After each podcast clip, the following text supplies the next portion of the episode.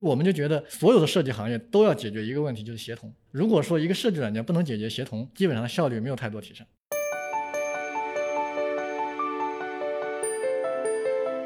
包装既包括在快递的时候可以使用的外包装，也包括很多产品的内包装。实际上，内包装上就很多时候就会承载了品牌的调性，包括跟消费者之间的情感交互了。所以在这个时候，我们觉得设计和包装所带来的价值会指数级的增长。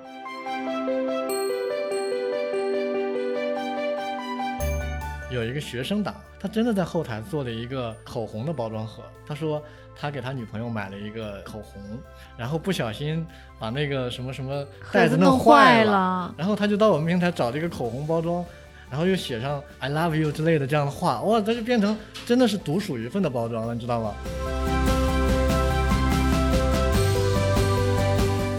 们相信一点，就是在整个 SaaS 行业里面，如果你能帮用户节省十块钱，他愿意帮你付三块钱。所以我们前期第一件事情要做的是，要确认百分之百的帮他节省了十块钱。嗯，然后未来我们再收他三块钱，我相信这是行业共识，大家都会愿意给你付费。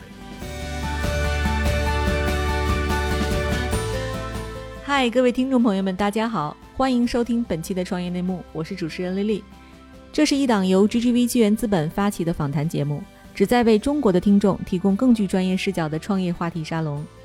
我们深信，听故事是人类的古老本能。也将在每一期节目中尽可能的帮助嘉宾讲出他们最精彩的故事，讲出他们的创业内幕。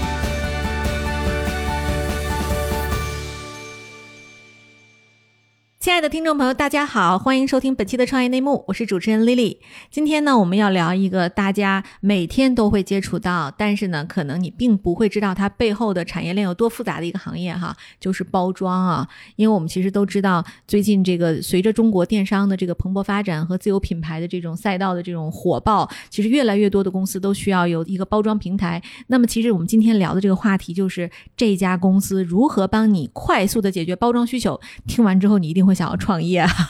对，好，那么有请我们今天节目的主咖，就是中国最大的包装设计平台公司包小盒的创始人兼 CEO 王先锋。好好，大家听众朋友大家好，丽丽好。呃，那个今天有幸来到我们创业内幕，跟大家聊一聊包装这个话题啊。嗯，啊，这个话题听起来是一个挺老旧的话题，但是在今天这个互联网的技术下面，它变得非常蓬勃有发展。嗯，所以说我们可以呃聊一些很细节的一些链条上的东西啊。对，然后那我们今天呢，同时跟我们一起来聊这个话题的，大家万众期待、人见人爱的 GGV 的青年投资人 Neil。好，各位听众朋友，大家好，很开心又回到创业内幕的节目啊。对，我们今天要和清华的学霸聊一个纸箱子有关的事儿啊，然后看看这个行业怎么被很好的变革。要不然我们请先锋先介绍一下自己和包小盒吧。好呀。包小盒是一个在线的 3D 包装设计的软件和平台。之所以说它是软件和平台呢，它是含有两部分的，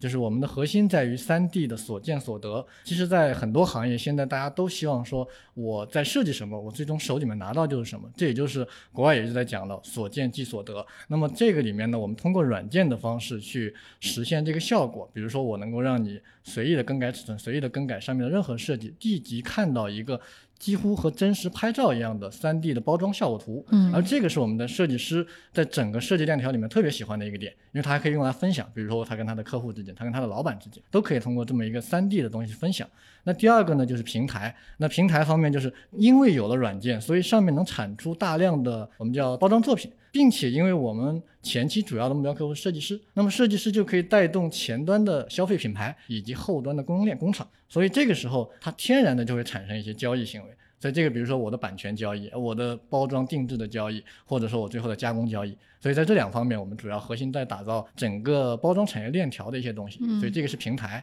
那我本人呢，是一个不折不扣的连续创业者啊。连续创业者现在也不是什么好的名词了，就是你总在失败，所以你总在创业。因为我我在大学期间就做过两次创业，毫无疑问都失败了，但是学到很多东西啊。所以经历第三次创业，然后这次算是第四次了。一直在杭州啊。嗯，对。关于先锋的背景，其实我也想补充一点哈。就当时我们看到这个背景，也觉得很惊艳和很惊喜吧。啊，就他其实是从这个新疆乌鲁木齐的一个中学啊，用竞赛金牌的这个成绩保送到了浙大啊，然后在浙大里面读理工科，读了本硕。所以这个学术上是很牛的。对，而且嗯也印证了说我们之前聊的这个，其实库家乐的团队也是这么一个背景，所以我们越来越发现说，浙大是个好学校。第一，浙大是个好学校，对。然后第二是我觉得理工科的思维，然后技术范儿也可以在一个听起来很艺术的、很设计的行业里面去做一件大事儿。对，嗯而且最主要是能躬身入局，对不对？对就是扎到一个大家看起来很传统的设计、制造、包装的行业里啊。哎，其实先锋，你本人以嗯前是设计师吗？你怎么发现这个赛道机会的呢？呃，所以这个东西就讲起来很很微妙。我完全不是一个设计师，我是一个理工男。最早我写代码，后面我做产品，再到现在开始做一些管理相关的工作，对吧？但事实上呢，我们相信，我之所以看好这个赛道，其实并不是说因为我设计师本人，而是因为我参与到这个链条里了。说的不夸张一点，可能全国参与到这个包装链条里的中小型企业以及它带动的这些人群，可能有一个亿。那这些人群，我们只要求他有一点点很低的一个门槛，比如说你有一定的审美。那当然，作为我们大学毕业的，我们肯定都是有一定的审美的。所以说，我们在这方面是完全可以去进入到包小盒这个行业的。啊，至于说为什么发现这个机会呢？这里面其实有挺多的痛点。就是我虽然不是设计师啊，但是我也我说了嘛，我也是包装链条里的一环。比如说我上一次创业里面，我会用到一个包装盒。那这个包装盒在我第一次发售产品的时候，它就是你可以理解千千万万的这种中小型企业都会遇到第一次发售产品要到市面上销售的时候，它都会遇到第一个包装盒的加工生产的这个过程。然后这个过程我就发现很痛很痛，痛到到现在如果没有包小盒啊，我重新去找一个包装厂帮我去生产这个东西，我依旧要花大量的时间跟金钱花在上面。嗯而这件事情是促使我们想往这个方向去做的一个很大的原因，对就解决自己遇到的一些问题。同时，我们发现有解决方案，对嗯，哎，您之前创业做啥？算是一脉相承啊啊！怎么讲呢？就是现在我们可以理解包小盒是一个让设计效率提高的，然后并且最后能够通过降低加工成本的一个平台或者一个软件。但上一次创业呢，我们做了大概有五年，到现在其实那那家创业公司也还在，叫新书。它是一个很简单的一个事情，就是提供一个软件，把每个人的朋友圈可以快速的打印成一本书，然后再把它印出来。哦，这个我还见过朋友圈里有人发哎，过，对对对对，啊这个是这我们是您做的对，这是我作为那个创始人，在一四年的时候，首先由我们新书来原创的一个产品。那因为这个里面呢，当时最大的问题就是一本书没有人愿意帮你做，或者说一本书也没有人愿意帮你设计。嗯，如果有人要帮你做、帮你设计，那个成本都是极为特别贵。对，嗯我随便举个例子，可能在五年前，大概是设计费一本书可能两千块钱，再帮你加工又又要千把块钱，那这个事情是根本就没有办法进到消费领域。嗯对吧？那我们做的第一就是把设计直接变成零，你不需要任何设计，你只要觉得美，你可以打印就可以了。嗯所以我会自动帮你排版，这是在技术方面做到的。第二个就是本身你自己一单确实没什么竞争力，你到工厂很贵，对吧？但是如果我能够通过平台把全国的用户都笼络到一起，然后再去通过软件把这个 ERP 做好，然后工厂能够快速的提升它的效率，其实这个时候成本就下降到已经。你你可以猜一下成本大概是多少一本书？如果说原来到工厂要要收你一千两千嗯，啊，印个两百页的书，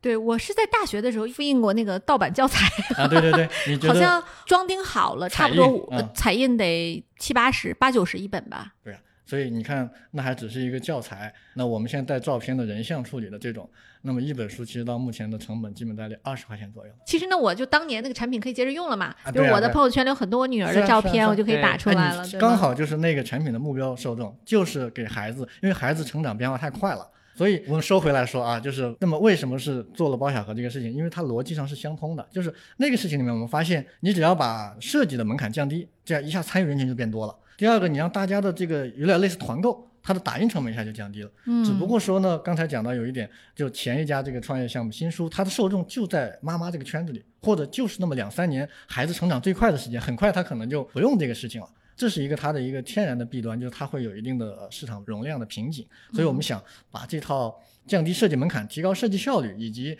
降低打印成本的这件事儿放到另外一个行业，嗯那么天然一想就会想到包装，因为嗯包装这件事情真的是我们每天都在接触，它是一个万亿级别的市场，但是它依旧用的二十年前的方式来生产。对，就包装听起来就很 low，对不对？这个事儿你有你的感觉呢？就是一嗯想起来就是那种快递纸盒箱，就是那种行业啊。对，就这个事儿，我就反正我不知道你有你怎么看。就我当时我看到包小河这个案子的时候，我觉得不够 sexy，是什么打动了你呢？对，首先确实就像丽丽说的，就包装行业还是一个非常传统而古老的行业。但您该提到的快递纸盒箱其实只是包装的一部分。其实我们理解的说，包装既包括这样的在快递的时候可以使用的外包装，也包括很多产品的内包装。实际上，内包装上就很多时候就会承载了品牌的调性，包括跟消费者之间的情感交互了。啊，我们确实也看到说，现在随着这个新消费品牌的崛起，国货的崛起，越来越多的新一代的年年轻消费者对于设计。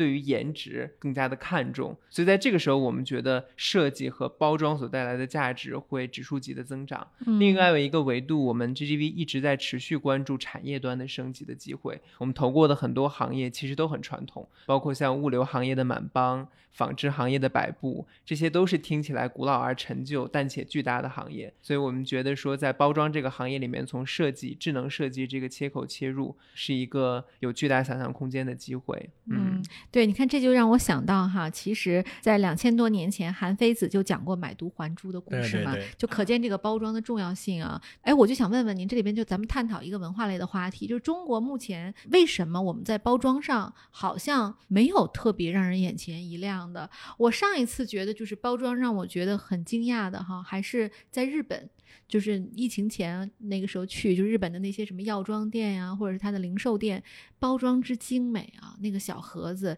简直太让人诧异了。中国为什么就这个包装上感觉还是停留在十年前的审美呢？嗯，这个东西啊，我只能说发表一下我个人的意见啊。就毫无疑问的，中国的包装在整个世界的消费里面，我们之前也做过一点分析啊，基本上还是美国第一，日本第二，然后欧洲第三。中国还是排在后面，尤其是上升到人均的包装消费量，或者说它的这个费用就会更低。那么我们以前也经常会看到一些设计行业，就是设计师经常会拿一些特别漂亮的那种包装方案，一看，哎，这东西都日本设计师做的。嗯啊，然后我们就在想，他是不是因为就是整个国民素质到了一定的程度之后，他就开始说，最后就我们刚才你也提到买椟还珠，对，他就开始觉得，因为水还是那个水，我要怎么样能把它包装成不一样呢？只能在包装上下功夫。而日本人在这块，他确实有很多创意，就我们以前也看到过很多这样的案例。那其实在中国，我目前觉得刚好就是可能从我们开始做这个项目的时候啊，到二零二一年这两三年的时间内，开始出现了一个我们叫新品牌或者国货品牌的一个崛起。这个在我们当时。做的时候还没有这种反应啊，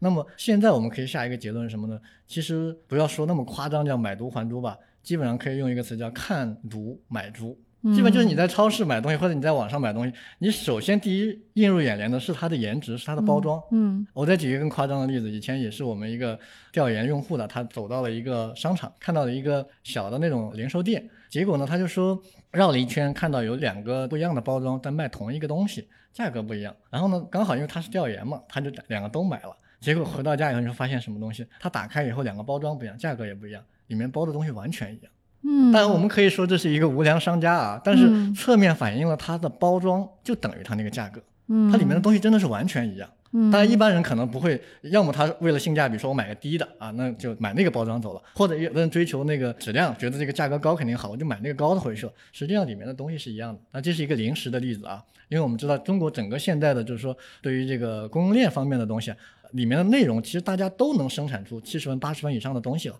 那你怎么样能够脱颖而出？其实更多的就在于品牌了。而通过我们包小河的这个用户人群，它产生的作品来看，我们也发现，就是在文创呀、化妆品呀、一些新消费品牌啊，包括零食啊。特别多的，就是我们根本就今天还没有听过，也许三年五年以后就是网红品牌。对，你看这里边比较典型的就是那个故宫嘛，对不对？故宫的文创系列，其实它就是抓住了一个点，就是把老百姓觉得很美但是遥不可及的东西平民化。对，比如说它的那个故宫的那些什么口红啊，就它的都是爆款了，对吧？其实它那里边那个唇膏的膏体，其实我知道这个唇膏膏体跟其他的口红也没有什么区别啊，防水性甚至也就那么回事儿。但是大家就是会愿意买它包装，尤其。是女孩子拿出来的时候，那一瞬间我就很开心。所以我觉得这个就是到了怎么讲，就是国民生产消费力到达一定水平以后啊，大家自然而然的就会想要去有一点这种认同感，或者叫圈子文化啊，我就喜欢这一类设计的。然后他喜欢那类设计，实际上里面东西差不了多少。对，其实你看，就是在包装这件事儿上哈，我觉得大家都有对美的需求，但是一个痛点就这个门槛比较高。过去就是你要没有一个一点 PS 呀、什么 AI 呀这样的专业的制图软件是很难做出来的。但我在包小盒的官网上，我看到了有一句话，就是只要会打字就可以使用包小盒。我想问问您是怎么做到的呢？它个这呢，当然是我们的一个 slogan 啊，或者、嗯或者说是一个典型的极端情况。首先，这个说一下，这个只要打字就能够做包装啊，这是我们理论上所需的一个极限的条件，就是你只要会输入就行了。当然，我们也是能够支持这个理论值的。换句话说，我们网站提供了大量的包装的成品，这个成品是有版权的，也就是说你可以拿来改改就能用。一般情况下，比如说你是一个初创公司、中小型企业的品牌，你也就把自己的 logo 放上去，把自己的品牌地址换一换，然后比如说你你卖的是水，那你就去找一个跟水啊杯子相关的包装，你也许就已经可以用了。用过这种方法，就能得到一个完全属于你自己的包装盒。对，那其实这个里边还有一个痛点，我就不知道怎么解决啊。因为我现在找那种网站，网上有很多模板，比如说我去淘宝上买，我说买一个包装设计也能买到，比如说几十个、一百个模板，但是我依然设计不好。就是这个取决于就是设计师本身他给我这个模板的这个标准和水平是不是已经到了我所见即所得。然后您这边是有专业的设计团队吗？怎么解决这个原始模板的这些问题呢？对，那么这个问题其实本质上啊，是因为软件的问题，也就是换句话说，你要能立马操作，就意味着说你不需要使用专业的软件，PS、AI、AutoCAD 你都不需要使用，嗯而你最多就是打开一个网页。所以说，这个时候我们给到你的这个原文件，它必须是在一个网页上能够支持到的。我指的原文件，举个例子啊，你的嗯文字跟 logo 可以分开编辑。嗯这个时候，如果让你去打开一个专业软件去编辑，那你可能就处理不了。也许它里面有你一个特别喜欢的创意，但这个时候怎么办？你还是要找一个设计师去帮你。但即使帮你的情况下，在我们过去传统的软件里面，你很难去做到一个三 D 效果图。所以普通人，你想你这么想好了，我们以前学工程制图，那是一个很专业的软件，我它的剖面什么立面我才能知道，把它打开是什么样子我才能知道。即使是这样的话，到目前对我来讲都是一个很难的，更不要说普通人。所以普通人来讲的话，如果说它是一个复杂的包装，我们把它拆开以后，那个想象他想象不到的。是的，是的，就是你想想它六个立面儿怎么立起来，对吧？很，多包这太复杂了，装不行。对，很多我包装都不是我们想象的那个纸箱，就是是我们经常能发现搬家用那个纸箱啊，是所有纸箱里面最简单的东西了。对所有的到超市里面，你再去看看那些包装，你把它打开成平面。压扁以后，确实很难想象，所以这个时候你在二维上做设计，你还要去想象它三维的效果，这本身天然就是一个很大的问题。但过去没有软件做这种协同，它只能说我先去把这几个面一个面一个面去设计了，比如说我们有一个六面体的盒子，嗯嗯，然后呢，我再去找一个六面体的样机。呃所谓的样机就是我们可以啊理解为是一个 sample，就是一个、嗯一个这个盒型的一个样子，但它是个死的。那怎么办呢？我就把我设计的那个东西通过拉扯贴图的方式把它贴上去，看看大概效果。但这个东西我们说了，它这个东西就变成我们链条里的一其中一环，跟其另外两环是割裂的。怎么讲呢？举个例子，我设计师，我只关注平面，你是甲方，你就想看效果，但是我们彼此关注的都不能去生产，生产它要去施工，它要有图纸。那这件事情又需要另外一方，比如说我们生产车间的一个老师傅，天天画那个盒子，他能把这个图纸画出来。那上面的那些元素又得去找你的设计师去要，所以这整个三方就是一个彼此互相独立的三方。所以我们就觉得所有的设计行业都要解决一个问题，就是协同。如果说一个设计软件不能解决协同，基本上效率没有太多提升。嗯而传统的 PS 呀或者 AI 啊，基本上大家都在解决这种啊像素级的问题，我怎么把这个图做得好看、做得漂亮，但是很难去传播或者沟通。哎，我你有我听起来这特像酷家乐。嗯嗯，是不是啊？就是你过去装修房子的时候，我这个没有办法想象出它什么样子，我只能是说用一个专业软件设计师跑图，然后呢，你才能看出来啊，我这儿放那个，这儿放这柜子长什么样儿。就房子呢复杂性跟这个包装其实是不遑多让的，因为一个包装如果它是异形的，它哪个角角粘上之后，可能那东西就没了，对吧？那个在我们以前投放广告的时候，我们做过那个平面杂志的广告，我第一次设计的时候，我当时都不知道有些专业术语叫什么出血点，吧？对对对对出血多少啊？然后呢，一堆黑话，什么这个像素啊什么的，然后你就真的是很懵很懵你你。说的这个情况在今天依旧是这个现实。所有的这种设计公司的设计师啊，我们不不能说所有吧，严密一点，百分之九十五以上的根本就不懂得这些所谓的什么压痕线、折叠线、出血线。出血线可能相对稍微资深一点，设计师懂一点。嗯而这个过程以前都是谁在去反复的要这个东西呢？就是我们工厂的那个老师傅。啊，那个老师傅说：“哎呀，你这个设计不行，我这边折不上，对吧？嗯那这些东西设计师管不了，但是我们要做到说，我们这所谓的是在链条上工作，就代表说你只管设计，所有的这一切要帮你解决好。到你给工厂到图纸的时候，我们确保每一份图纸都可以生产。哎呀，太好了！这意味着，比如说我哪天我想给 portfolio，比如说大家年会设计个礼物，我自己在包小盒上打开软件，我把我 GGV logo 放上去，我放点什么我想放的元素，就做完了。没错，没错，啊，那那我能找着工厂吗？你不用找工厂。现在对我们而言，就是说这本身也是个痛点啊，真的是。就以前我们设计完，我们还要去找工厂，工厂还要嗯比价各种东西。对对对然后，你问他要一个价格啊，他能在掰掰扯那个计算机啊，那这个那个那个计算器啊，给你一个下午，然后回一下说，哎，这个多少钱？那个那个那个多少钱？然后根据你的量还有关。然后过了一会儿，你说我要去改一个什么工艺，他又半天不回你，然后等到你最终定下来，光这个报价过程一两天就过去了。对对对，所以这整嗯个周期很长。就正常来讲，你从一开始有创意设计到最后他给你报价、生产、打样，到最后你拿到一大批货，一般到三十天到四十天。所以这嗯整个过程是非常慢的。但是对我们现在而言，我我就说几个数字好了，我们能够做到让你五分钟在线去编辑好，然后去下单，然后做到四十八小时之内让你拿到你的第一个包装盒，包括那些我们讲，比如说烫金、烫银啊，什么凹凸、UV。我们能够让你在印刷以前就看到它是什么效果。哎呀，你要知道以前是什么情况，以前是说那个老板你帮我烫个银，你那个过两天送给我看看效果。现在我就是让你在电脑三百六十度可以看到这个烫银的效果。我我跟您说哈，我就上周，我昨天在跟我们的那个，因为我最近不是跟清华五道口联合搞了一个 GGB Omega 计划嘛，嗯，然后那个计划里边呢，就是他需要给我们的这个学员，然后每个人做一个笔记本儿，就这么个事儿，嗯，然后有个包装盒儿。哎呀，我就是有多痛，我我一个今天下午就跟设计师说，让他赶紧换成包小盒。你知道那个就关于烫金这件事儿，已经烫了三版了。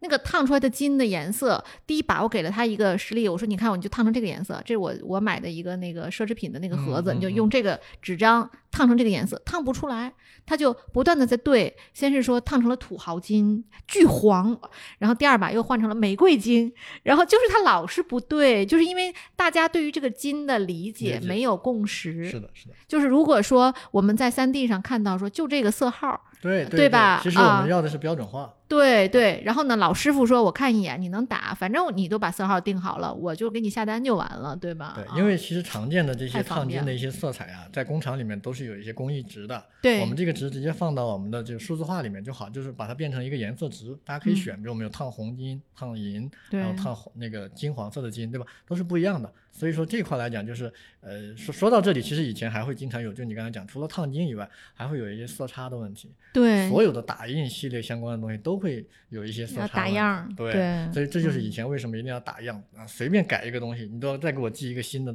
过来。对那我们现在能够做到，就是让你在打样拿到以前，像拍照一样，给到你一个渲染图。这点嗯就你刚才提到，像酷家乐一样，我的桌子摆什么地方，床摆什么地方，我我能给你看到一个跟装修后一样的效果。嗯对包装一样，它也需要这个东西。比如说我那个地方 logo 改小一点，那个颜色换一下，我其实已经可以通过拍照的级别上，我给你放在桌子上，你看看效果；放在货架上让你看看效果。这个时候你还干嘛非得要去打印一个东西挂在那呢？真实的拍照呢，对不对？嗯，哎呀，真是太好了！我觉得我们其实现在你看，科技真的是让我们生活变得无比的美好和方便哈。哎，对，我就说回来，Neil，你是怎么发现包小盒的？对，其实跟包小盒还是有很深的缘分啊。就是包小盒的一个股东就是我们刚才聊的酷家乐啊，酷家乐也是我们的被投企业啊、啊，所以一方面，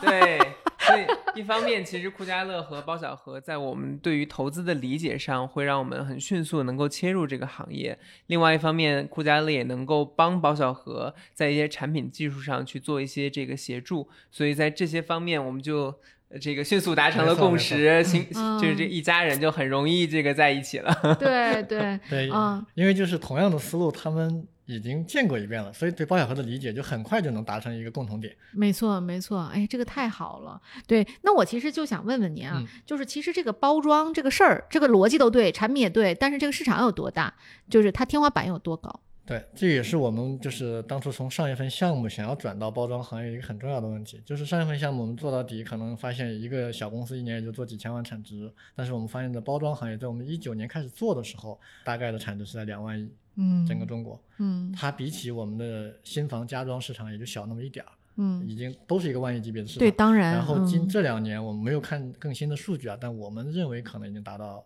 三万亿了，嗯，因为这两年的新消费的品更牌品牌更多多了，然后联嗯，名呀，随便出个爆款呀，它可能都需要一个新的包装，并且还需要的不多。嗯，所以这里面就是它这种整体的规模在往上涨，但是它的这种需求啊，开始慢慢的变成小规模化。嗯其实几年前就有人发现说，我需要的包装，发现这个盒子的数量越来越少，但是其实呢，很多工厂做不了。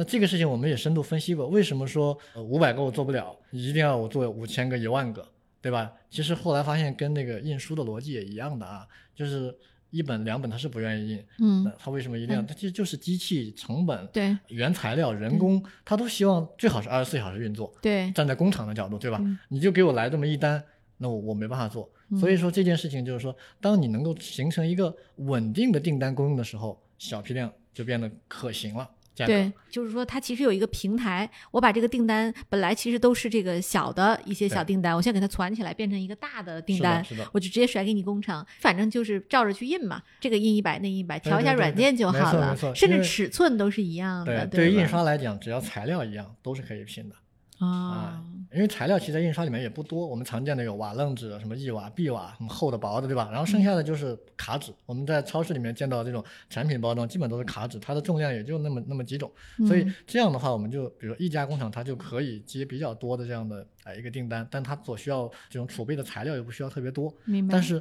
这个行业有一个分享一个特点，就是它其实是有一个地域限制的。你会发现，我们讲这么明白，别人为什么不做呢？事实上，我们也知道有一些印刷行业的大佬或者他们这种头部企业，他们也没做呢。其实就是因为包装这个东西啊，在大量的时候，它的利润率特别薄，薄到说，如果你稍微服务远一点的客户，运输成本上来以后，一下就没有利润了。所以就导致致说它是一个全国分散性的。嗯那比如说我一个工厂就服务两百公里，那好，你就想两百公里能给你提供的稳定的订单能有多少呢？所以你没有办法把那个小批量说每天都有十个小批量给我，然后我就能每天去做小批量了。他可能一个月有十个，那这事儿就比较难办了。嗯这个就是一个这个行业天然存在的，没办法去由一家去做的特别大。对，所以需要一个平台，对，把大家接起来。对对对，但是其实我们刚才您讲到所见即所得，一个很难的地方就是说我看到这个东西，但是工厂未必有这么强的供应链能力。第一是它有没有承接能力啊，第二是即使我们拼单已经把它拼成了，就印刷界的拼多多嘛，我拼完了，我给了你这个单，成本也下来了，可是你技术不行也不行，咱们怎么去筛选另一端供应链这一块呢？呃，供应链这块，其实我们现在看啊，我举个例子好了，还是我举之前创业这家公司的例子啊，就是一定需要我们的软件去和对方的硬件去配合。而这件事儿在中国整个行业里面最大的一个问题就在于说，其实有很多硬件已经支持了一些联网呀、自动化的一些操作，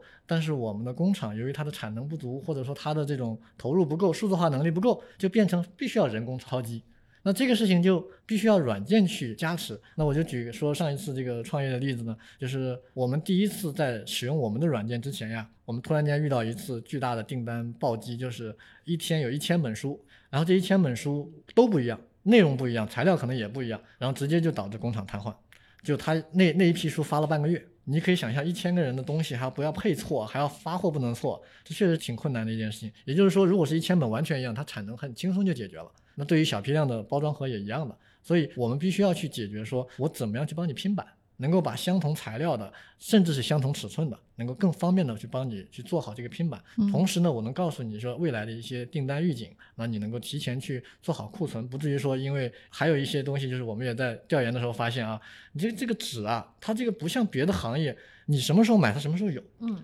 就比如说瓦楞纸，这个一瓦的瓦楞和 B 瓦的瓦楞，那个有一个工厂老板跟我说，他说我们周四只能拿到这个一瓦的，然后周二能拿到那个 B 瓦的。当然，它的逻辑也是一样，因为还有更上层的这个工厂，它就是专门比如生产这个纸片的，那个纸片它也不是每天你要什么我给你生产什么，是的，是的，它也是为了集中化生产，所以它就导致说我这个 B 瓦的都在周四来要货，然后给你送过去。那这样就导致了更上层的我们的品牌方在等，我今天就想要这个包装，他说我没有做不了，我必须等到下周四才能进货。那这就是整个行业链都是这样的问题，所以我们就可以提前告诉你说，接下来我每天给你多少订单，你是稳定的，你就可以提前把这些货备好，那成本也降低，时间也缩短，这对是很显而易见的例子。对，这里边其实大家可能都不知道啊，就是包装印刷行业的供应链是一个很高技术壁垒的事情。就是你看着很稀松平常的一个包装盒，它技术含量都非常高。我们前两天不是刚才说回来嘛，我最近在搞那个活动的这个印刷嗯物料的设计，然后我们设计了几版，其中否定了一个印刷厂的原因，就是因为它烫金的温度给的不够，所以它边上就会有毛边儿。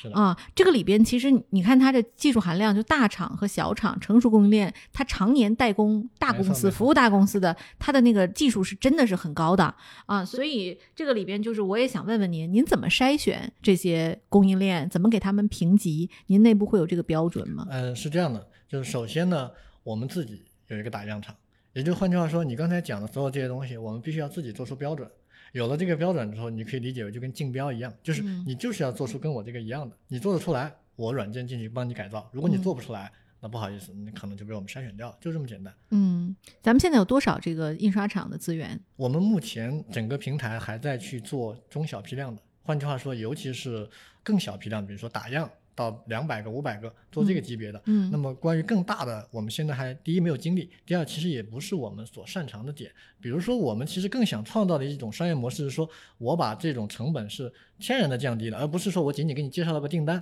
因为你要知道，大货它的利润率太有限了，百分之十的利润率算是这个行业做得好的。如果说我仅仅给你介绍一个大货，你再给我一个佣金，其实你就活得更艰难了。这不是我们目前最想要的一种状态。嗯哎，我们当然也知道有一些在这个行业里面做一些这种撮合交易的，他们其实本质上来讲就是在提供这种价值，它当然也是有价值的啊，只是说我们认为它没有根本上节约成本。根本上节约成本一定是把那个小批量的怎么能够把机器二十四小时的运转，怎么能够提前把货备好，嗯这种成本的降低对才，是可以的。所以我哦们目前主要是在做那种大概跟我们合作的有十来家小批量的，啊对，它的分布在哪些地方呢？主要是在珠三角跟长三角，哦，所以北京现在有吗？嗯还没有。啊，为什么？呃，其实主要是因为我们在杭州啦，就是我们前期的核心的这个精力都在软件开发上，然后到印刷这个链条里的最后一环呀，我们其实只做到了小批量或者打样。其实这个不是我们今天包小盒所要考虑的盈利点，主要是为了保证我们的软件能够服务到最后一步没问题，给到你手上的东西确实是一个好东西。不至于说我前面天花乱坠的什么所见所得，最后印出来都是废品。所以我现在的印刷主要还在起着验证我软件，保证我软件的东西服务到最后对，是一个完整的链条。哎，对，因为其实我知道您网上那些设计模板都是免费的嘛，嗯对，那这个对包小何来讲，我们怎么盈利啊？这模式在怎么盈利模式是什么样的？嗯，啊，对这个事情呢，在 GGV 跟我们合作以前，我们还是要深度去考虑的，因为这是一家公司的 很重要的东西。但现在呢，我们会把这个东西再延后一些，再去考虑。所以说，目前的商业化不是我们最主要的目的，我们最主要的目的还是希望说，我们的软件能够让更多的设计师去接受它、使用它，然后能够把他们的工作效率提高。举个例子，也许你以前一周去对接一个客户，现在你可以每天出 N 张图对接一个客户，那就至少提高了七倍效率。而且这个时候从用户角度来讲，他的选择还更多了。嗯啊，我们这里面还会举那种平面设计师，我以前听过的一个这种自动做图的一个例子啊，他就说我原来确实要花很长时间，但我现在其实那种什么智能做图，一下就帮我做出二十张，然后我要给客户给的快了，客户会不停的问我要，他觉得我怎么这么快？嗯所以他说我后来学了一点，他说我我假装我还是个真人，我就给他两小时给他一张图，然后这个时候客户就特别感谢我给他的图，说我花了很多时间，所以说就是我们现在能做的很快了，能够让设计师提高效率的，但刚刚讲的只是一个行业里面的一个一个笑话啊。对关于商业化，我还想补充一下哈，这个因为我们在投资的时候也认真思考了，也跟公司探讨了这个问题。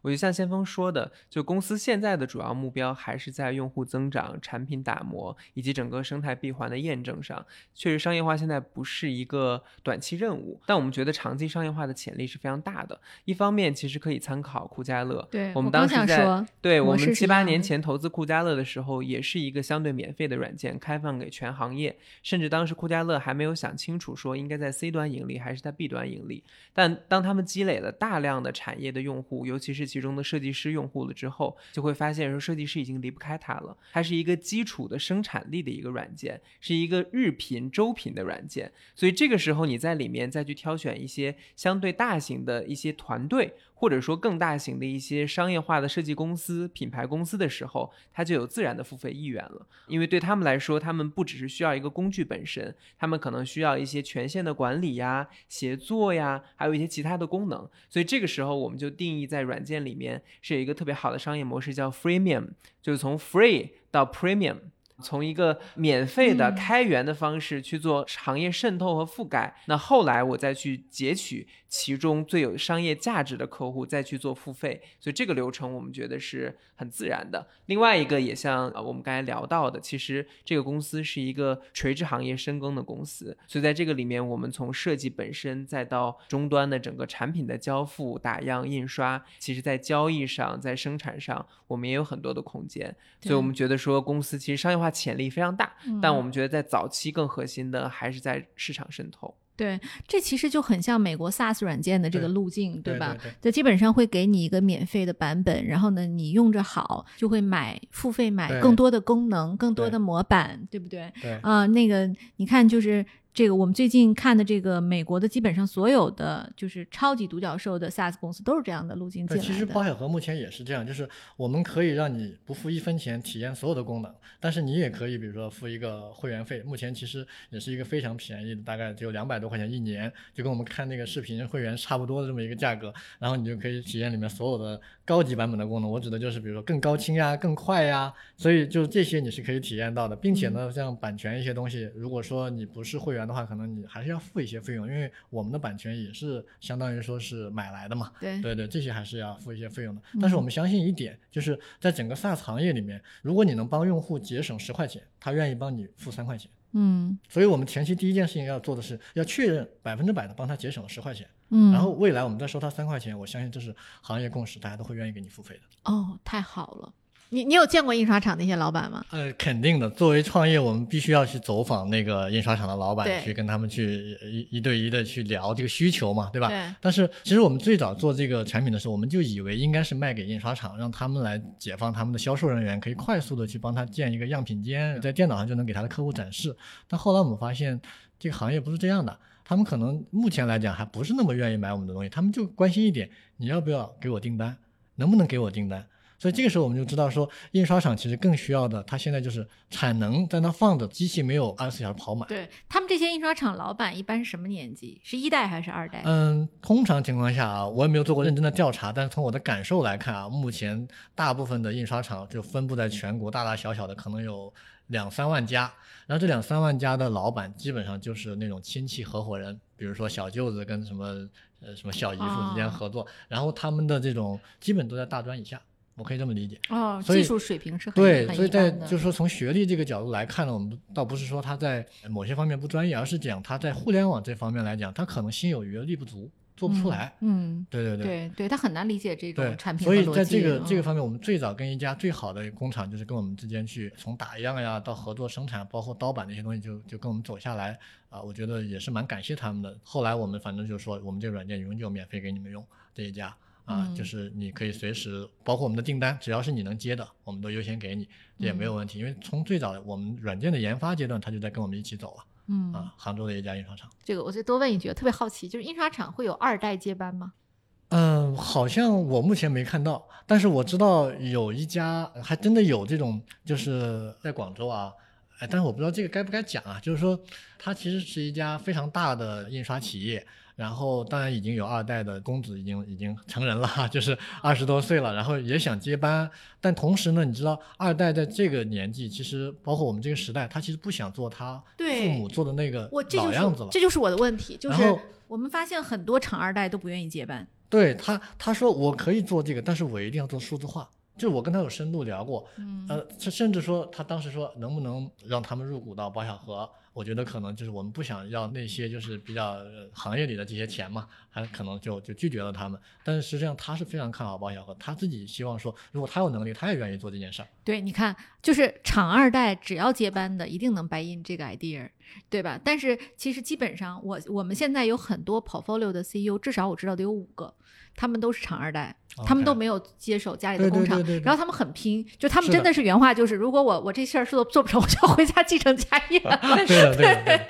包括我们之前聊的 Ricky 嘛，对呀、对，嗯但但我们会发现，厂二代他的背景有一个好处，就是说他了解过那个场景，对对对所以他知道场景里面的痛点，没对错所以他甭管是做一个软件生意，还是做产业升级的生意，他反而是成功的概率更高的。而且厂二代不缺种子用户，对他种子用户就是他的他家的厂。他过去积累了那么多的客户，对吧？对是的，嗯是的。但是普遍的厂一代都没没有这个行动力。对他就是每天接单，甚至我们了解到，我们以为说一个厂一年要接很多单，经常出去跑，我们觉得遇到最极端的，他是说我的客户就是万事利丝绸，每年给我足够多的订单，我就做完了，而且万事利给他的东西还只是一小部分，所以我们就发现，原来这个生态不是这样的，他这个厂就可能一个客户就把它养活。对，就是很多厂其实他们是不需要跑出去的，就尤其中国的这种顶级供应链越好的。他越接不过来，他就是我们最近就是做这个什么衣服啊，什么这种，就是按理说服装供应链已经在中国是非常成熟的了啊，但是我们找不到好的供应链，还好是因为我们我们投了 Ricky，所以 Ricky 他嗯。妈妈愿意帮我们去做做一些带 GGV logo 的好质量的这个 T 恤衫，对对对，那也得俩月啊，OK，、啊，因为他对对对，目前基本上是这样的。对，因为他其实根本就忙不过来可以用来飞流。所以其实我 对，其实我们做这样的这种数字化升级这种平台，也很希望说未来有一种场景，就是当我们第一次想要去加工一样东西的，没有任何经验的时候，我们希望这个平台能给你足够的信任和快捷去把它做好。对，哎我当时做尽调的时候，专门去了工厂。我觉得有机会大家都可以去包装印刷厂感受一下，就非常不一样。就首先，这个包装印刷厂它是这个产业集群啊，是非常非常多的中小印刷厂集合在一起的，每个人的职能是不一样的。有些人可能负责做这个精品盒，有些人是负责瓦楞纸的，有些人是负责礼品盒的。对大家其实是在同一个产业集群内是垂直分工的。嗯然后他们有很多很多的痛点，我可以举几个例子。第一个就是我们刚才聊到的，大部分的设计师和品牌给到他们要输出的这个产品，只是一个平面设计，对，都不或者说是一个这个概念化的图，他们根本没办法转化为刀版图。只有转化为这种棱角线的这种刀版图，它才能够付诸生产。对所以其实之前在协作上、沟通上有非常大的痛点。第二个是，其实工厂本身他不愿意出去获客的，就工厂附近会围绕一堆黄牛，它可能不叫黄牛，可能叫产业经纪人。炒货、炒货是吧，所以你就会发现整个产业中间有大量无效的这个中间层，包括我们之前投满帮的时候也会发现，当一个产业有大量黄牛聚集的时候，你就可以去穿透它，去做产业升级的事情。这第二点，我之前以为工厂它本身对吧，你做生产你就应该有很多的客源啊，对但后来发现它不是的。然后第三点是工厂浪费其实很严重的，是的，是的，就当我们在智能化拼板这个事情做到之前，它其实一个版面上能印的这个数量是不多的，你会发现工厂的地上到处都是废纸废屑，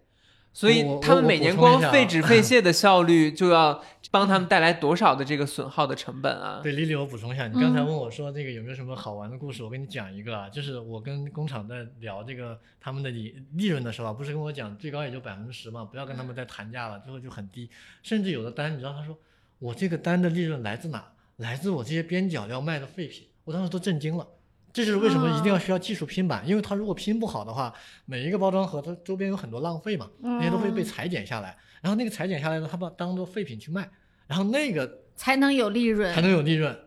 我的妈呀！想想不到吧？对，很夸张。但是也说，就是说这个这个，其实印刷厂的生意好，就是它其实是就是冰火两重天，好的就特别好，还是那个二八理论啊，甚至一九，我感觉。对，那这些同志其实他们用了包小盒之后，利润会有变化吗？当然，当然，就是我刚才讲，如果他获客的话，他获客成本会降低。然后，如果我们给他工单的话，目前跟我们合作的七八家印刷厂啊，没有任何一家抱怨我们的图纸有问题，所以他就特别喜欢，哪怕他给我利润更，就是说怕他自己的那个成本给我降得更低，他也愿意做。就是我给他的东西，他就直接上机，直接上机，很快就能发掉，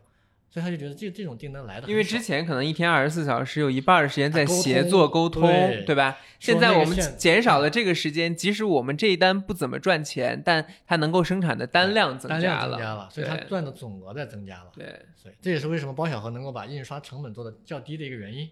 总的来讲，还是因为减少了印钱成本。对，对，嗯嗯，这个事情哈，听起来我我越听越觉得非常 sexy 哈，市场无比大。那现在有没有竞争对手在跟我们做类似的事儿？哎，这个这个事情说起来也是一个很神奇的事情啊！就是从我们啊一九年在做这个事情的时候呢，我们当时确实觉得也没有竞争对手，那这件事情是不是没人看得上啊？嗯后来我们也也发现，确实啊，就是一些传统的企业里面，其实他们早有这个想法，但是呢，你要知道，就是做工厂的大部分这种它的这种技术积累不够，嗯，数字化能做不出来力不够强。对嗯然后呢，做互联网的呢，就基本上都看不上这个。就像你刚开始觉得这个事情非常的对，没什么。么，对你看到的包装就是你能想象你拿到包装基本上就是就扔掉，然后踩两脚，对，所以不会想到这个过程中还有什么要变革的。所以只有我们觉得我们在呃印刷行业深耕过，知道印刷现在流程是怎么样子了。我们也是互联网基因出身的，所以我们才去在这个里面去做这件事儿。那到今天已经做了不到两年时间吧，但是到目前我们仍旧没有看到一个在包装 3D 工具里面的这么一个软件的竞争对手。没有。嗯那我们能看到的是这个链条里面的某一小部分，比如说我刚才讲的专门做供应链的撮合的有人在做，嗯。然后比如说专门去做这种包装图纸，我们叫刀版图，专门做这个有一家公司做了十五年了，他专门提供这个东西，但这个东西在我们这里是开源免费的，但他们是唯独靠这个东西做盈利的。嗯啊然后也有一些专门做，比如说呃这种素材网站的，但它的素材就不是说专给包装提供的，就这个链条里面服务设计师的、服务甲方的，然后服务这个工厂的都有，但是整体做一个链条，像我们刚才，因为数字化最核心的就是把这个链条里的每一个东西都给它标准化，所以你三方参与到的东西是一个东西。我以前经常举例子，就是说，为什么我们的设计沟通里面这么复杂，就是因为如果我们不知道水、水蒸气还有冰背后的分子式是 HRO，那么其实我们每个人在讲的东西都是另外一样东西。嗯，这就是我们觉得我们的软件是帮助所有的包装链条里面的人找到那个分子式，这嗯这个叫数字化的，嗯。对我们而言。那我们其实讲了这么多，就是产品啊、市场啊都非常好，然后我们的供应链也很棒，但我们现在用户是发展怎么样？呃，用户目前有几十万的设计师用户啊，核心百分之七十多都是设计师用户，嗯，然后也有一部分是我们的，就是我们刚才讲的中小型企业，他们就直接上手了啊，不找嗯。设计师，自己上手用，那大概是这么一个构成。嗯。然后用户的增速目前是我们觉得这个软件最有价值的地方，也是最让我们整个团队都欣喜若狂的，就是我们差不多之前是在四十五天到两个月，我们就能够翻一倍的用户数，所以其实我们才上线八个月时间，八个月时间我们做了几十万用户。第一个一万用户可能花了有两到三个月，嗯但后面你就是基本上就是在嗯，一对，几何倍的增对长，对对吧？啊，所以到目前为止还处在这个增长模式，就说明这个整个行业的设计师对这个软件还是非常认可的。对，很有意思，因为其实做包装设计的设计师本身没有多少，然后他们基本都在用了，对吧？它口口相传，这就是典型的我就是产这里我我要品力啊。更正一点，就是说嗯，其实所有的包装设计师都是我们可以理解为他就是平面设计师，因为他以前就算做包装设计，他也是在设计平面，设计那六个面，你知道吗？嗯所以他最终是不用管整体那个东西，最后就加工什么他都不管，最后都是工厂管嘛。我说，所以它的工艺上是有问题的，哎，对，对，然后再加上这样的话，我们其实整个这个包装设计师的这个这个容量一下就变得很大了，嗯因为你但凡是个平面设计师，甚至是一个美工，有一定的审美能力，你都可以在保险行变成包装设计师了。嗯其实真的包装设计不是我们想象中那么小的。比如说，我们之前做过行业研究，其实中国有接近两千万的设计师群体，然后里面专门做平面设计的可能就是一个两三百万的群体，嗯然后另外一部分人是做产品设计的，比如说做水呀、做任何的消费品，嗯在这个里面其实都有部分是做包装设计的，因为我们很难定义就是专门做包装设计的，没有这个专业。另外一方面，其实中国有二十多万的包装工厂，对吧？包装工厂里面都会有类似的设计服务的对对对职能。对其实我们在淘宝上很多时候点的那些链家，它就是一个工厂对啊，他可能自己养了几个小设计师。对对所以从这个维度来说，本身包装设计的群体不小。另外一方面，我们觉得这个工具很大的价值是降低设计门槛。所以未来，比如说任何一个小的初创公司，它自己的市场人员、运营人员，他再要去做这样的设计的时候，也可以用起来嘛。所以我们觉得整个这空间还是很大。嗨，各位小伙伴，告诉你一件很重要的事情：创业内幕的听众群已经开通喽。在这里，你可以和我们直接沟通，也可以第一时间了解到 GGV 纪元资本线下活动的动态，近距离聆听投资人的独特见解，并且结交其他互联网圈子的小伙伴呢。入群，你只需要添加微信公众号 CYNMXZS，我再重复一遍，CYNMXZS。也就是创业内幕小助手的拼音首字母，并在好友请求中标注“创业内幕”。接下来，小助手会帮助你完成入群操作。我们期待你的加入。其实你看，我在理解包小盒的时候，其实我把它讲小了，因为我在官网上看都是盒子类的包装。那未来是不是就是我们像今天我们喝的这个水呀、什么，是不是都可以？因为它已经有了，对吧？对因为它其实这种异形的包装更难。你要想象它圆形的，可能这儿设计一个小人儿，挺漂亮，结果一往上一贴，完了那人儿变形了，对吧？就没法用了。包括你瓶子大小什么都有关系啊。对嗯所以其实你你可能在表面上看了一下，我们当然最早也是做的那个纸盒包装嘛。嗯我们目前新增了两类东西，也是我们希望把整个包装品类做完的，就是一个叫瓶体和罐体，就是你看到的这些啊、水杯或者说是易拉罐，嗯甚至呃女生用的化妆品那个上面所有的那套乱七八糟的各种哇，瓶瓶说明书哎啊，对，然后另外一类呢，就是我们的这个软包装，软包装就是你的塑料包装，比如你的薯片、零食袋子这类东西，我们也都可以支持了。那嗯，未来可以讲，就是除了工业设计我们不做，基本上包装设计里面的内包装、外包装、运输包装，我们全都做。对，也就是说，其实只要你是有一个包装的，硬的、软的、塑料的、对，铁我会帮，你整个体验全部做完。全都做了。换句话说，嗯就是，呃，你今天想卖一瓶矿泉水，我会把你的这个矿泉水的水瓶、矿泉水的这个，比如说十二个放一起的这个包装，以及什么放一个大箱子里运出去的包装，全部做掉。对，我觉得甚至这个东西，如果未来哈，就是它使用门槛比较低嘛，其实咱们普通老百姓都可以用。比如说我家搞个婚礼，然后呢，我想做一套伴手礼，过去那个婚庆公司搞的那个丑丑的那个东西就不用了，我自己设计一个，然后我就我就给你举一个极端的例子吧，比这嗯还更极端的个人用户是什么概念呢？我们在上线只有一两个月的时候，有一个学生党，他真的在后台做了一个口红的包装盒，然后我们当时就在想，他还打印了，你知道吗？当时就印就印了一个，我们一看这个不对，这不是一家工厂，也不是一个品牌方，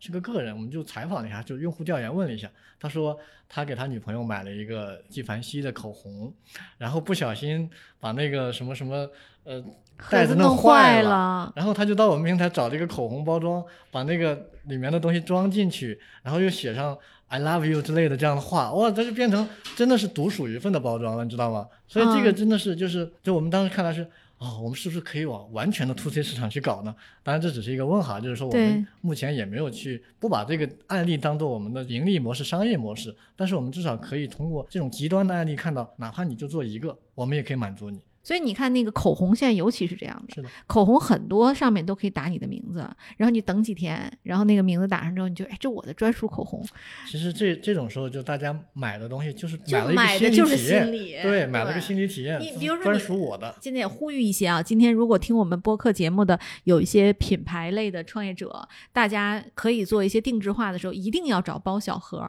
比如包小盒给这个公司做一个链接，它看起来就是这个公司的官网，后面用我们的技术，你直接把这一提交，打好了送到你家。啊，那个多不一样！就像苹果，人家那个 iPad 后面就可以打字啊，可能等个两三周也是，对吧？打上你名字啊，多漂亮啊！嗯这个我觉得也是未来，就是还是说到整个国民生产水平慢慢提高以后，大家真的，其实说白了，这个事情就刚才讲的是完全满足个人心理的嘛，嗯完全满足一种礼品概念的东西，所以它会越来越多。但今天其实我们能够看到已经非常多的情况，就是比如我们讲像刚才讲的婚礼的市场，呃，喜糖盒，这就可以做的很大的一个市场。然后大家基本就要求就是伴手礼这种手提嗯袋，对全部都需要跟这个新郎新娘是有关系的。对呀、对吧？那再比如说，任何一家公司你要去办展会，可能你就需要三百个、五百个这种手提袋，对吧？这也算是个人私人定制了，因为不多啊。这个哎，我我就这个需求，我就问问您，如果我做三百个纸袋子，需要多长时间？我告诉你，我能给你保证的，还是一星期就能给到你，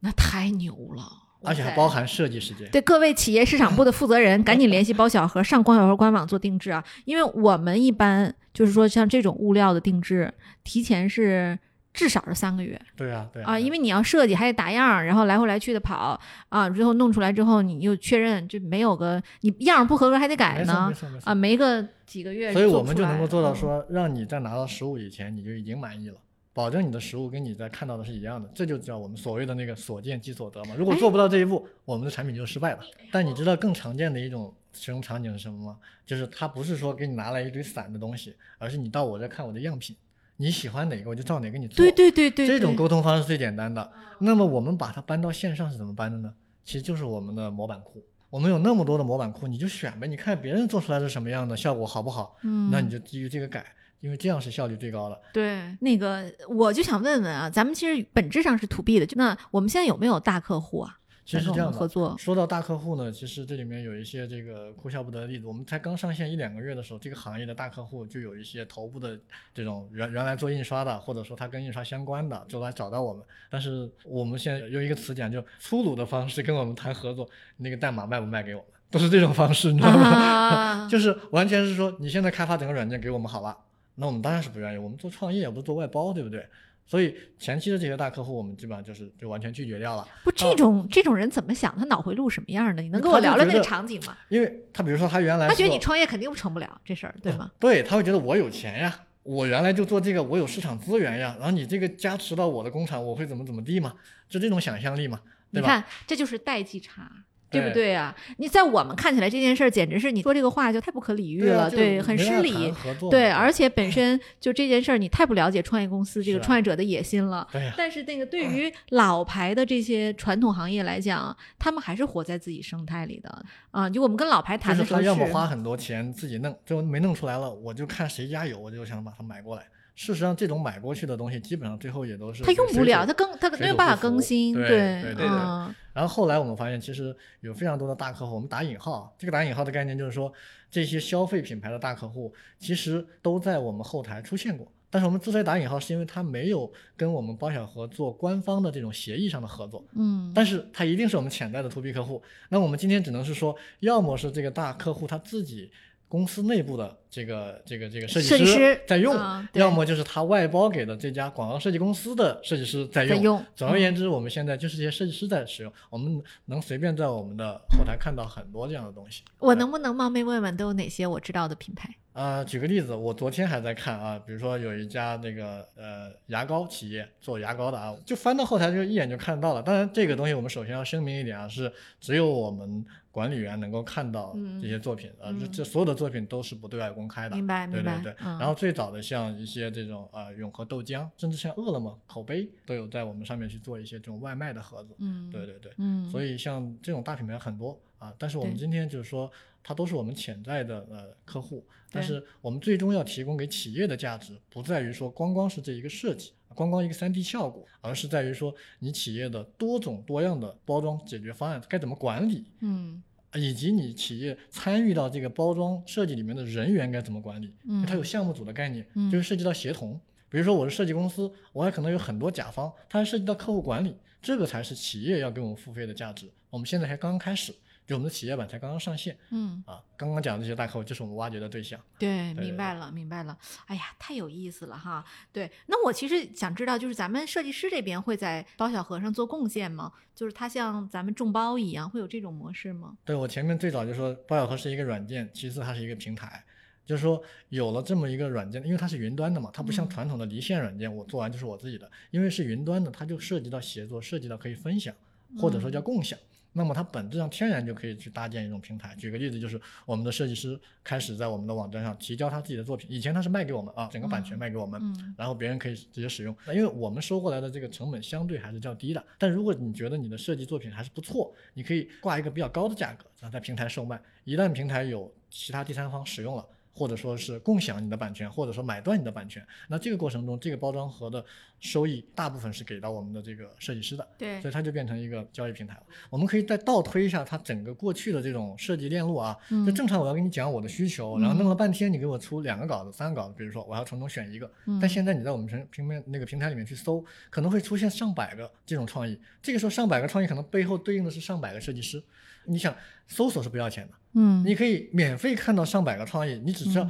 选中一个两个，然后你再去基于这个改，是不是成功率要高很多？嗯，比我这种开盲盒一样，你就给我三个方案，然后我发现这个都不满意。对，那这个完全是一另外一种方式。对对对，在做这个设计。过去做不起来，原因是因为过去这个东西你只能就是跟一个公关公司、设计公司或者是一个个人来合作。你一旦换这个人，你的成本是很高的，因为你要跟另一个人磨合，那都是朋友推荐，对吧？没错没错。其实很多人以前也说，哎，你这个平台这样的样子会不会像猪八戒、微客这种啊？就是很早以前流行这个模式嘛。我说我们不做这个，我们不喜欢比稿，我们就喜欢这么多里面你挑好之后直接就给设计师付费。对，因为比稿这里面有很多的这种社会成本猫腻儿啊，对，猫腻儿也多，对对对，就，最后扯皮的事儿也多。所以我们就希望说，给你无限量的素材，你看中了直接去修改。因为这个时候修改微调，找那个设计师帮你，或者你自己自己来都可以，嗯，效率也高很多。嗯，哎呀，太赞了。那我们其实说回来啊，就是咱们说创业这件事儿啊，就是您刚才这个商业模式特别好，但其实我们都知道，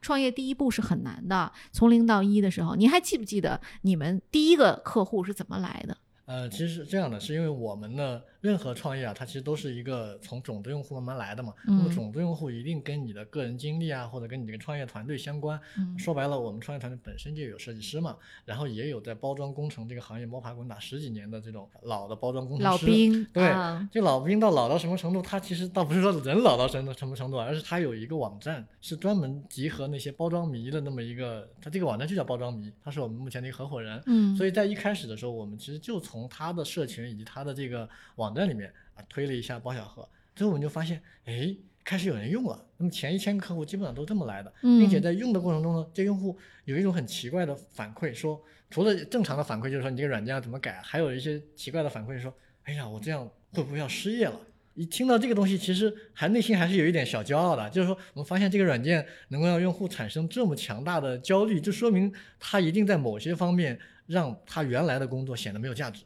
嗯对吧？提高了它的非常高的效率。嗯所以它从这个点给我们的一些反馈，我们都认为是正反馈，对我们这个软件来讲。嗯所以那个阶段，我们差不多就是前面一千个用户花了一个月时间在不停的打磨。对，你们创业之初是几个人啊？就三个人，但是我们后来慢慢慢慢的找到了一些在包装行业里面能够加入我们的人。其实一开始除了我以外，有一个主要负责技术的。那么嗯技术这块呢，其实最复杂、最有挑战，我前面一直没讲。这件事情其实也是那么长时间没有出现竞争对手的，就是我们任何一个盒子的尺寸，如果要能够支持所谓的参数化，也就是讲，如果你随便输一个尺寸，我就能把这个图纸像户型图一样马上给你画好，那嗯这件事还是需要一点行业的 know how 在里面的。啊，所以这件事呢就是你光有技术还不一定能写得出来，你还得有一个懂这个包装工程的这么一个人，告诉你说我这个尺寸的这个弧度、这个角度跟我的纸厚。纸的厚度是不一样的，克重不一样，对吧？跟我的这个压力还还是不一样的，对吧？然后还跟你各式各样的一些工艺相关，最后才能确保你这个盒子是一个动画展示能够，比如说折叠起来，并且生产也能折叠起来的一个嗯东西。啊，所以有一个技术的大拿，对，然后您是 CEO 操盘手，还有一个是还有一个是我们七年以前在我第一次创业就认识的这么一个呃好朋友、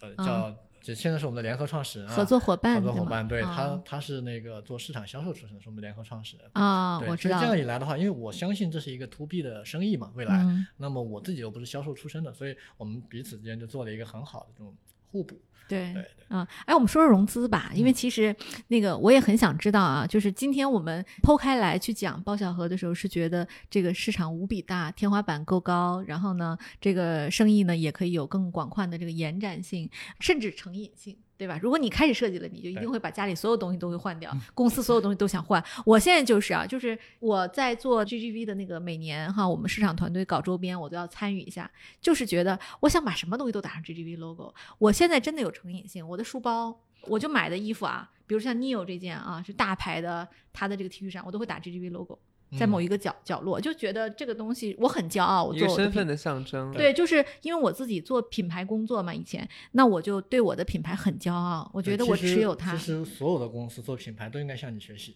因因为这是一个最基本的素养，就是我要把我的公司的品牌传播到我能延伸到的任何所有地方。对对，我们 GGV 可能是拥有周边最多的 VC，我们就没有袜子，就什么都有，就是有 T 恤衫、卫衣、戴帽子、不戴帽子、羽绒服、书包、水杯好吧，啊本儿，就基本上您能想到的我们都做了。对我接下来可以做点水，是不是以对后？水也可以。哎，水做点包装，对吧？啊，然后呢，让别人给我们定制一下。其实你看这个东西对于做品牌也是非常好，它真的有瘾。是的所。以我就说这个东西设计还是个有成瘾性的东西啊。所以你会发现，现在你就知道，我们不光是设计师，你自己也不是设计师出身，对不对？你会发嗯现每个公司的这种市场部的人员都可能会是我们的用户。对，没错，没错。对，我们就说回来，就是它现在看起来是很好的，但是 Neo，你们在最初跟先锋聊的时候，你问过的最 tough 的问题是什么？最难的问题，你还记得吗？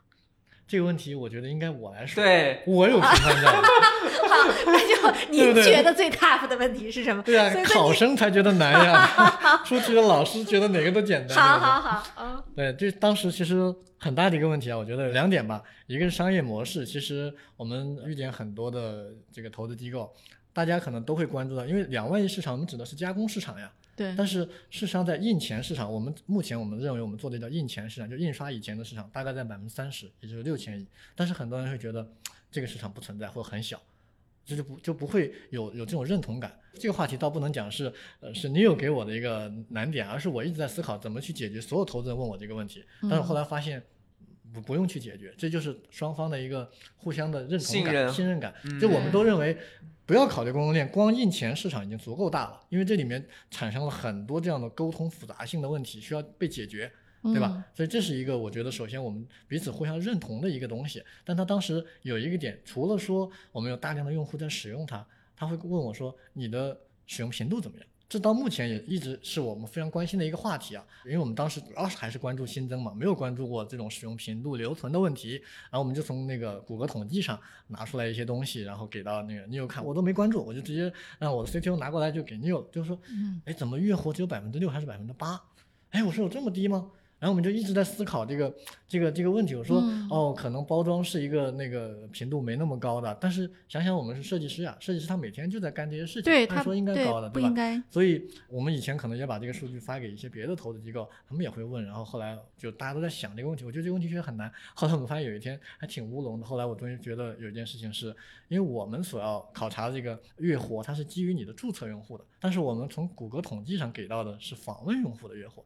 你知道访问用户的分母，啊分母一下就大了好几倍大，对就大了五倍可能。对，像我都访问了，但我不会活跃呀，你不会活跃，然后就、嗯或者你不注册，然后它就它就不会是一个正常的那种那啊种统计数据。对对对对，后来我们就发现这个点，跟你有一起分析，然后发现这太创业公司了，对，然后就还要 进行一些数据的溯源分析，所以我嗯们就发现，呃，谷歌访问的所有的用户是我们注册用户的，比如说四到五倍，嗯那么我们的活跃率其实本质上来讲应该在增加四到五倍，对啊这个就还对相对，make sense 对吧？比较比较啊如果四到五倍的话，就是百分之三十左右，对，目前看也是这个样子。啊，哦，那真的很高哦月活百分之二因三十。为包装毕竟不是天天在用的。各位亲爱的小伙伴，你知道吗？除了创业内幕之外，我们还出品了一档英文播客《Evolving for the Next Billion》，由 GGV 纪元资本的管理合伙人童世豪和市场经理 Rita 杨主持。如果你对东南亚、印度、美国等海外市场感兴趣，欢迎收听来自当地头部创业公司 GVC 的声音。收听及订阅，您可以在我们节目顶端找到 GGV 的小馆，点击进入就能看到我们出品的这档节目了。欢迎喜欢收听英文播客的小伙伴点击订阅哟。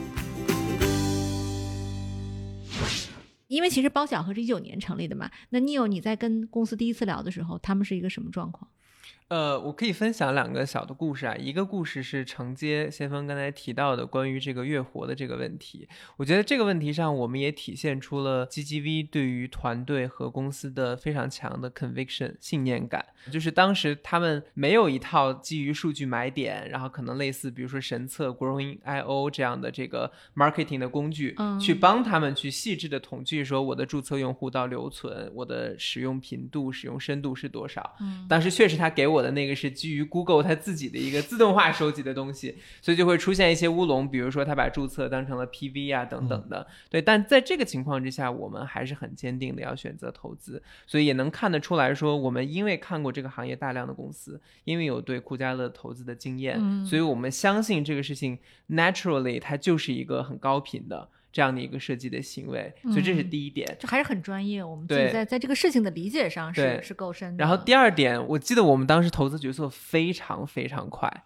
我们周四晚上，我和我们的管理合伙人季勋一起聊了这家公司，然后周五我们讨论完了之后就决定要投，然后过了一个周末，我们周一早上就过了 IC 的会，并且给了 TS，然后周二下午我们就签了 TS，所以你就会发现说可能有很这个不是我们常规节奏呀，对吧？对，所以我觉得在我们懂的领域，我们相信的团队，我们就愿意用极致的这种速度去证明对他们的信念。嗯，呃，这个太快了，我的妈！嗯那说明你们真的是很爱先锋他们，是不是？是，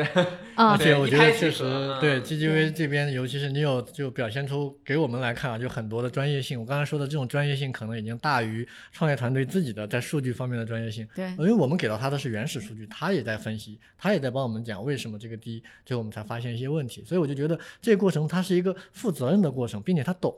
嗯那我们就特别相信这样的投资公司。有些可能是一看低哦，不管你了啊；有些可能就直接就 challenge 问你嗯到底怎么回事啊，你回答不出来，他就不管你了。嗯，对对，其实这个投资这件事儿，大家看起来啊，就在我十几年前入行的时候，我觉得这个工作挺好玩的。就他这个花钱嘛，对吧？我最爱干的事儿了。因为用汉斯的话说，我是 GGV 唯一花钱的人。大家都不买东西，我们大家都是极致的专注在工作上。但是我真的做了十几年下来，我觉得这份工作特别难。就它可能是世界上最难的工作之一啊，就因为它其实没有任何的确定性，就是他的工作就是在不确定中找那一点点的确定性，并且跟他搏斗下去。就是要把这个确定性不断的提升，所以你看我们在懂的领域，就是像刚才你有讲，就很快；但我们其实不懂的领域，我们也得快速在学习啊。比如说像新消费啊什么这样的领域里，我们也在快速的开 up，在跟上队伍啊，挺有意思的。那个，哎，我就想问问啊，就是您在创业这从一九年到现在嘛，两年的时间里，你遇到过最大的挑战是啥？嗯，其实创业公司啊，回过头去讲，所有的创业公司，我觉得其实都会遇到这个问题，嗯，就是资源有限。这个资源有限里面，深刻的体现在钱有限，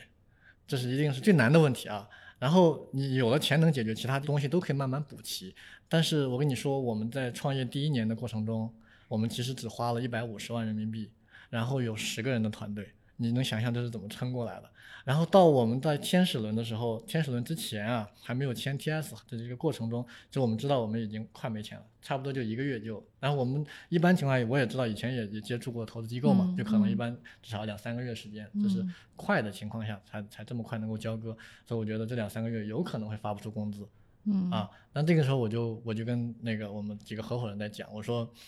这个时候我们还能怎么办？我们在削减开支本来也很低的，然后我自己也是不拿工资的，但是这个时候我们 CTO 依旧站起来说我要把我的工资再砍一半，嗯，就我就我觉得这非常感动，就那个时候说，因为他做出了这个表率，别的其他几个管理的合伙人也会就啊，我们都自降一些，然后比如说我能拿到融资以后再恢复都行，所以在这个过程中，我觉得就是这能看出团队彼此之间互相认可以及这件事的认可，我们就愿意度过那两个月，嗯，对对。对，所以就是那你的这个天使投资人，他最后打款的周期有多长？呃，比两三个月还长，但是好在有一个解决办法，就是先有一笔过桥贷款能够先先让我们先先用了，先用了。对，所以这个事情呢，就我觉得很多时候，呃，创业是跟人在打交道嘛，然后也是在结交一些志同道合的朋友嘛。对，所以从公司的这种信任感就会延伸到我们朋友之间，像我们现在，前一段时间我问一个合伙人，我。应该是我问一个合伙人借三十万，另外一个合伙人也问过我借过二十万，我们从来都不打欠条的，就是你你说需要，我现在手头上有这个钱，我就给你了，就是能够能够到这种信任程度。嗯，这个太难得了哈，这个 team 真的是像一家人一样在创业了。是的，对，全员创业的状态。现在公司有多少人啊？呃，目前在我们呃 GGV 给到钱以后，我们相对就宽松一些，因为我刚才讲这个资源有限嘛，其实我以前会讲创业就是。再解一道数学题，有很多限制条件，你要找出一个最优解。对对啊，我们的理工男经常会这么这么想。其实有些时候就人才的也是一个限制条件。那么现在等于说钱稍微有一些，那我们会把人才的限制条件慢慢放开一点，嗯，我们就开始在招人。嗯，对，然后目前有四十多个成员。呃，但是这里面依旧要去讲一个有意思的话题，就以前我们这种传统行业的，呃，他们做的比较好的，然后来找到我们问，哎，你们公司有多少人开发这个软件？然后我们我们说大概有四五十个人吧，然后说去公司看看吧。我说算了，就在楼下聊吧。我们只其实只有十个人那个时候，对，然后就不敢带他们聊，因为他们会觉得，因为他们嘴上说，哦，四五十个人一年时间开发这么不错的产品啊，就是你这个时候你就能了解大家对。对技术这种东西的这种认知完全是不一样的，在他们看来，他们可能招一百人的团队都不一定能做好，对，而我们是十个人做好。这个太能理解了，就是因为其实做事不需要人多，对，就你看我们 GGV 全球也就是八十多个人，对啊，所以就是很高效。对，就是那我们管理着现在这个将近两百亿人民币的资产哈，其实那个它跟人多没有关系，就是大拿要够，对对，哎，一两个大拿就把这个事儿撑起来了，啊，对，特别。所以我们现在是真的可以讲，差不多呃四十五个人左右了。嗯，咱们现在的用户还是以这个江浙沪为主，是吧？那也没有，全国都有，全国都有。首先是全国的，甚至呃，我们在马来西亚已经有两个企业级的客户在问我们，然后日本的有一家一百三十五年历史的一个一个企业在问我们做代理，然后英国的也有在我们做代理，所以本质上来讲，我们也已经开始慢慢的想要走国际化，对对对，啊，对出海一定要找我们，因为其实 GGV 本身也有非常好的中台有出海的布局哈，可以帮到我们的 portfolio。那其实就这么好的一家公司啊，我们就是肯定听友们最后又到一个关键问题，就是招不招人？我想问问先锋。咱们现在有哪些渠道在招人？有哪些职位在招人？嗯，的确也还是普遍使用的那个 Boss 直聘，嗯然后以及我在以前其他的一些技术论坛，或者说像豆瓣这样去找一些老的朋友，嗯然后我招人的时候会通常使用一招，就是先发一篇这个叫檄文，招聘檄文。哎，我跟你讲，就通过这个招聘檄文过来的人啊，反倒很多是非常能够志同道合的，嗯，真的是，当然都是我自己写的，而且是很诚恳的。啥样的招聘檄文？能嗯能给我们念念吗？啊，举个简单的例子来讲，其实就是我说的一些大实话。我告诉你，我说现在公司没钱，然后工资又不高，事情又很多，你愿意来吗？嗯对吧？然后来，你要给我一个理由，为什么愿意来？这时候如果我们俩的理由是差不多的，我觉得我们就差不多了。嗯，咱们现在招哪些职位啊？目前是这样的，最核心的大家能看得到的包小哥，其实是一个在前端非常有作为的一个产品。也就是说，你看到那些炫酷的 3D 的效果啊、旋转呀、其实都是需要需要前端去深耕的。所以前端职位我们永远在开放招募一些志同道合的、技术很棒的合伙人。嗯啊，前端是一个，然后再就是你知道很多创始人他本身就是产品，但是当他到公司到一定阶段之后，你会发现他没时间做产品了。嗯所以我们现在很需要就是说这种好的产品好的产经理品经理能够理解包小盒的商业模式和理念，然后去帮助我们，就我和我的联合创始人以前做的事情啊，把它去做掉。嗯所以产品经理这是一个，然后再就是我们可能还会需要一些就是有海外经验的一些这种设计师。或者销售这种岗位，因为这么讲，目前我们海外的这个产品才在刚刚起步，所以我们很需要一一个更加具有这种创业心态的人来参与。不要看以前包小盒国内做的怎么样，但是我们现在要从头开始去做海外。对，哎，你看这个，我今天跟先锋聊完，我觉得我特别有感触，就是基本上顶级的创业者哈都是类似的。就是前两天我们在那个创业内幕听友群里，有人问一个问题，他说：“丽丽，你访谈了这么多创业者，好的创业者有什么共同的素质？”嗯，然后我是觉得，从我过去的这个理解中，好创业者有很多共同点啊，但其实最重要的，基本上百分百都会有的，就是坚持，就是对这件事情的相信，相信我做的事情，相信我相信的东西。然后，同样，他的投资人一定是这样的人，一定要相信他看到的，相信他遇见的。嗯、是的，对，这个太棒了，所以我们也欢迎大家啊加入这个包小盒，然后改变一个大的万亿市场，然后早点进入，早点财务自由啊！对，然后现在还有很多期权可以发放。